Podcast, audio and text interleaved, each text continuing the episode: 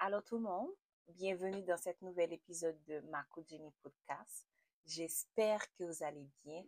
On ne s'est pas revu depuis l'an dernier, donc depuis en 2023. Euh, j'ai été occupée avec pas mal d'activités dont j'ai pas pu euh, poster de nouvelles vidéos. Mais nous voilà de retour pour cette nouvelle année 2024. En tout cas, j'espère que vous allez bien. J'espère que vous êtes prêts pour cette nouvelle année. Et en parlant de se préparer pour cette nouvelle année, nous allons en parler dans cet épisode.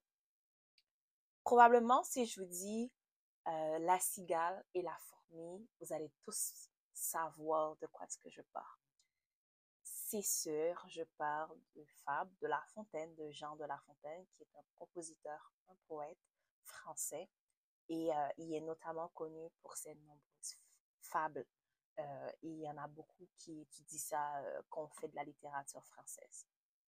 Donc, les, les fables, en fait, la fable de la cigale et la fourmi, ne en fait, illustre en fait que on a deux catégories, deux types de personnes.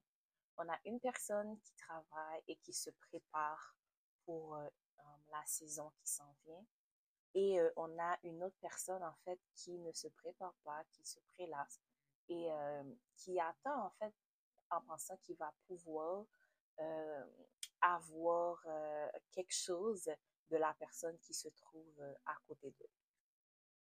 Donc, je ne vais pas vous, vous lire toute la fable, mais si je vous disais, donnez-moi le début de la fable, vous me direz sans doute la cigale ayant chanté tout l'été se trouva fort dépourvue. Quand la bise fut venue, pas un seul petit morceau de mouche ou de vermisseau. Elle alla crier famine chez la fourmi sa voisine, la priant de lui prêter quelques pains pour subsister jusqu'à la nouvelle saison. Je vous paierai, dit-elle, avant l'août, foi l'animal.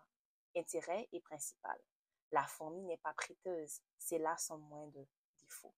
Que faisiez-vous au temps chaud dit-elle à cette emprunteuse. Nuit et jour, à tout venant, je chantais, ne vous déplaise. Vous chantiez? J'en suis fort aise. Eh bien, dansez maintenant. Donc, euh, je n'ai pas pris cette fable-là à tout hasard. Je l'ai choisie parce que euh, il y a quelque chose que beaucoup de personnes font à chaque nouvelle année et c'est quand même euh, une mode qui s'en vient. Euh, qui est là et que les gens euh, le font et tout. Mais c'est quand même quelque chose que qu'on devrait tous faire. C'est avoir un vision board. Le vision board, c'est quoi? C'est faire avoir euh, comme un tableau. Donc, un tableau. Puis dans ce tableau-là, on va mettre la vision qu'on a pour cette année. Donc, exemple pour l'année 2024. Quels sont les objectifs principaux? Euh, c'est quoi est-ce que je travaille dessus, qu'est-ce que je veux changer, qu'est-ce que je veux garder. Donc, c'est mettre tout ce qui est important pour nous dedans et dire que, ben, cette année, ces objectifs que je me suis fixés, je vais les réaliser. Aussi simple que ça. C'est vraiment important de planifier ce que l'on veut. Parce que fort souvent, on va nous dire, euh, si tu veux arriver quelque part, si tu veux euh, bien, bien réussir, tu dois avoir un plan. Donc, le Vision Board, c'est quelque chose que je pourrais tous vous inviter à faire. C'est tout simplement de planifier votre année 2024. Commencez à établir des objectifs. Dites-vous, OK, qu'est-ce que j'ai pas fait en 2023 que j'aimerais faire en 2024? Qu'est-ce que j'ai fait en 2023? Je veux pas reproduire en 2024 parce que j'ai j'ai tout simplement appris une leçon et je veux pas refaire les mêmes erreurs. Ou euh, qu'est-ce que je veux atteindre euh, qu'est-ce que j'aimerais travailler sur soi? Exemple, si vous avez un comportement qui vous déplaît, euh, comment est-ce que je peux arriver à l'améliorer? Ou tout simplement pour les personnes qui sont chrétiens, ben, ça peut vous aider aussi à établir des, des objectifs spirituels. Exemple, j'aimerais ça prier de temps en temps, j'aimerais ça prier régulièrement, j'aimerais ça avoir un partenaire de prière, j'aimerais ça grandir ma foi, j'aimerais ça bâtir une relation plus intime avec Dieu. Donc, c'est tous des outils qui vont pouvoir vous aider à aller de l'avant. Mais, je dis bien un mais. Et c'est quelque chose que je vais vous inviter à méditer là-dessus. Ce que je vois beaucoup sur les réseaux sociaux, c'est que les gens, ils partagent leur vision board. Comme ils font des, ils font des photos, ils font des vidéos de ce qu'ils veulent, etc. Et sans me cacher, en fait, ça me porte à une certaine confusion, sachant que dans notre entourage, il y a plein de personnes qui ne veulent pas notre bien. Donc, je vais vous inviter à faire ceci. Ce, ne sont pas tous vos projets que vous devez partager avec les gens qui vous entourent. Il y a des choses que vous devez garder pour vous. Fort souvent, on va toujours nous dire travailler en silence et le résultat parlera de lui-même.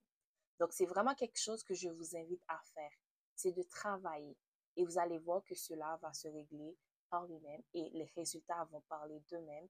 Et vous n'aurez pas besoin de détailler vos plans aux gens parce que ça ne sert à rien. Faites juste travailler et faites assurez-vous en fait que vous atteignez en fait vos résultats et que votre objectif en fait soit vraiment clair et précis. Nos plans, pas besoin de les partager. La seule personne que je peux vous assurer que si vous partagez vos plans avec cette personne et vous ne serez pas déçu, c'est Dieu. Dieu lui-même. Parce que quand vous partagez vos plans avec lui, il, vous donne, il va vous donner les outils nécessaires pour y arriver. Parce que si vous allez partager vos plans avec quelqu'un qui est dans votre entourage, vous ne connaissez pas le fond de la pensée de cette personne-là. Vous ne connaissez pas le cœur de cette personne-là. Donc, parfois, quand on le fait, ce qui arrive, c'est que euh, c'est comme on ramène le backlog sur nous. Et euh, sans le vouloir, les choses vont mal tourner. Je vais vous donner un exemple fort clair et net.